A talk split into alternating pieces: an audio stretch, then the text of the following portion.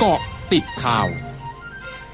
กาะติดข่าว 13นาฬิกา31 นาที 12 พฤศจิกายน 2564 พลเอกประยุทธ์จันโอชานายกรัฐมนตรี และรัฐมนตรีว่าการกระทรวงกลาโหม ในฐานะผู้อำนวยการศูนย์บริหารสถานการณ์โควิด -19 หรือสอบครับทราบและเห็นชอบแนวทางการควบคุมการแพร่ระบาดของโรคโควิด -19 ในโรงงาน ตามที่กระทรวงแรงงานนำเสนอ เพื่อรองรับความต้องการของภาคการผลิตและบริการไทยที่ขยายตัวต่อเนื่อง รวมถึงให้ความสำคัญกับการป้องกันการลักลอบนำแรงงานต่างด้าวเข้ามาในราชอาณาจักร จึงได้กำชับให้หน่วยงานที่เกี่ยวข้อง เพิ่มความเข้มงวดในการสกัดกั้นขบวนการขนย้ายแรงงานต่างด้าว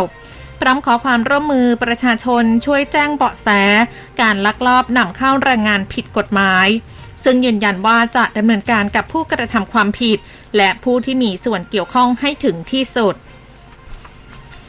นายอิทธิพลคุณปลื้มรัฐมนตรีว่าการกระทรวงวัฒนธรรม ระบุที่ประชุมคณะกรรมการบริหารสถานการณ์โควิด -19 หรือสอบค เห็นชอบแนวทางปฏิบัติ ตามมาตรการผ่อนคลายกิจการและกิจกรรม เพื่อป้องกันการแพร่ระบาดของโรคโควิด -19 กิจการร้านเกมและร้านอินเทอร์เน็ต ตามที่กระทรวงวัฒนธรรมเสนอ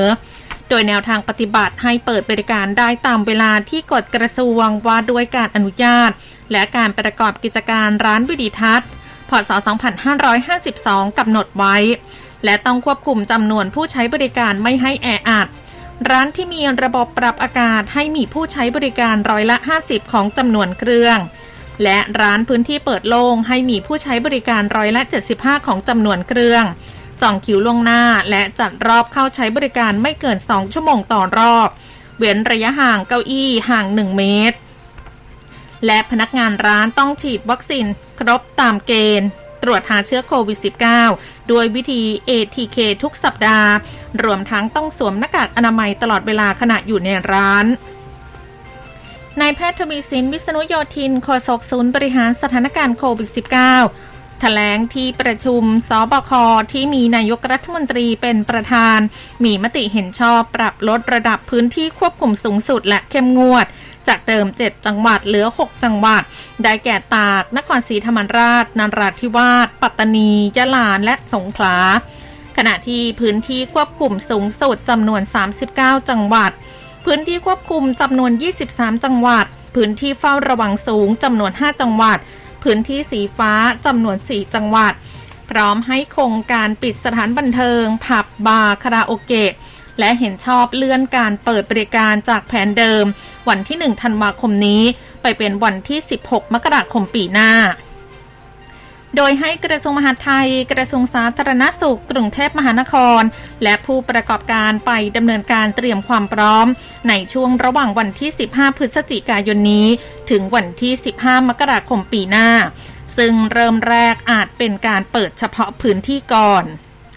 นอกจากนี้สบคยังไม่มีมติให้เปลี่ยนขั้นตอนตรวจหาเชื้อโควิด -19 นักท่องเที่ยวต่างชาติ แบบ RT-PCR เป็นแบบ ATK โดยขอศึกษาข้อมูลเพิ่มเติมให้รอบคอบก่อน หากศึกษาแล้วมีความเหมาะสมอาจจะเริ่มใช้ได้ในวันที่ 1 มกราคมปีหน้าเป็นต้นไป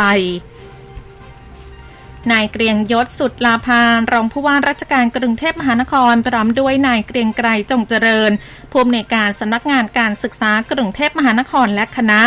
ลงพื้นที่โรงเรียนคลองกลุ่มเขตบึงกลุ่มหนึ่งในโรงเรียนสังกัดกรุงเทพมหานคร ที่จะเปิดทำการเรียนการสอนแบบออนไซต์ของนักเรียนชั้นมัธยมศึกษาปีที่ 1-6 ในวันที่ 15 พฤศจิกายนนี้ ซึ่งวันนี้เป็นวัน Big Cleaning Day ของ 109 โรงเรียนสังกัดกรุงเทพมหานคร เพื่อเตรียมความพร้อมด้านความปลอดภัยก่อนเปิดเรียนอย่างเป็นทางการ โดยนายเกรียงยศระบุว่าการเปิดการเรียนการสอนต้องมีมาตรการป้องกันอย่างเคร่งครัด รวมถึงแผนเผชิญเหตุฉุกเฉิน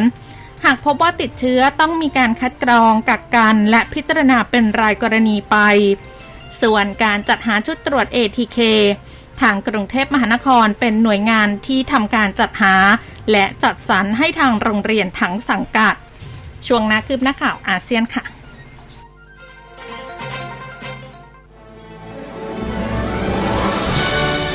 ร้อยจุดห้าคืบหน้าอาเซียน รัฐบาลเกาหลีใต้ปรับลดภาษีน้ำมันเชื้อเพลิง ตั้งแต่วันนี้เพื่อบรรเทาผลกระทบที่มีต่อเงินเฟ้อ ที่วัดจากดัชนีราคาผู้บริโภค และการดำเนินชีวิตของประชาชน จากการปรับตัวสูงขึ้นของราคาน้ำมัน โดยลดภาษีลงร้อยละ 20สำหรับน้ำมันเบนซิน น้ำมันดีเซล และก๊าซหุงต้มเป็นเวลา 6 เดือน หรือจนถึงสิ้นเดือนเมษายนปีหน้า กระทรวงสิ่งแวดล้อมญี่ปุ่น ปรับเพิ่มระดับการเฝ้าระวังไข้หวัดนกขึ้นสู่ระดับสูงสุดวันนี้ หลังจากพบการระบาดใน 2 จังหวัด โดยพบไก่ติดเชื้อหวัดนกสายพันธุ์ H5N8 ที่ฟาร์มสัตว์ปีกแห่งหนึ่งในเมืองโยโกเตะ จังหวัดอากิตะ และพบเชื้อหวัดนกสายพันธุ์ H5 ในหนองน้ำของหนาข้าว ที่เมืองอิซุมิ จังหวัดคางโงชิมะ กรมอุตุนิยมวิทยาบรูไนเผยบรูไนยังคงอยู่ในช่วงปลายมรสุม โดยจะมีฝนตกเพิ่มขึ้นในวันนี้และวันพรุ่งนี้ จากพายุฝนฟ้าขนองที่ปกคลุมทั่วประเทศ จึงขอให้ประชาชนระมัดระวังสภาพอากาศดังกล่าว รวมทั้งมีความเสี่ยงต่อการเกิดน้ำท่วม และน้ำท่วมฉับพลัน โดยเฉพาะอย่างยิ่งในพื้นที่ลุ่มต่ำและพื้นที่เสี่ยง ทั้งหมดคือกติดข่าวในช่วงนี้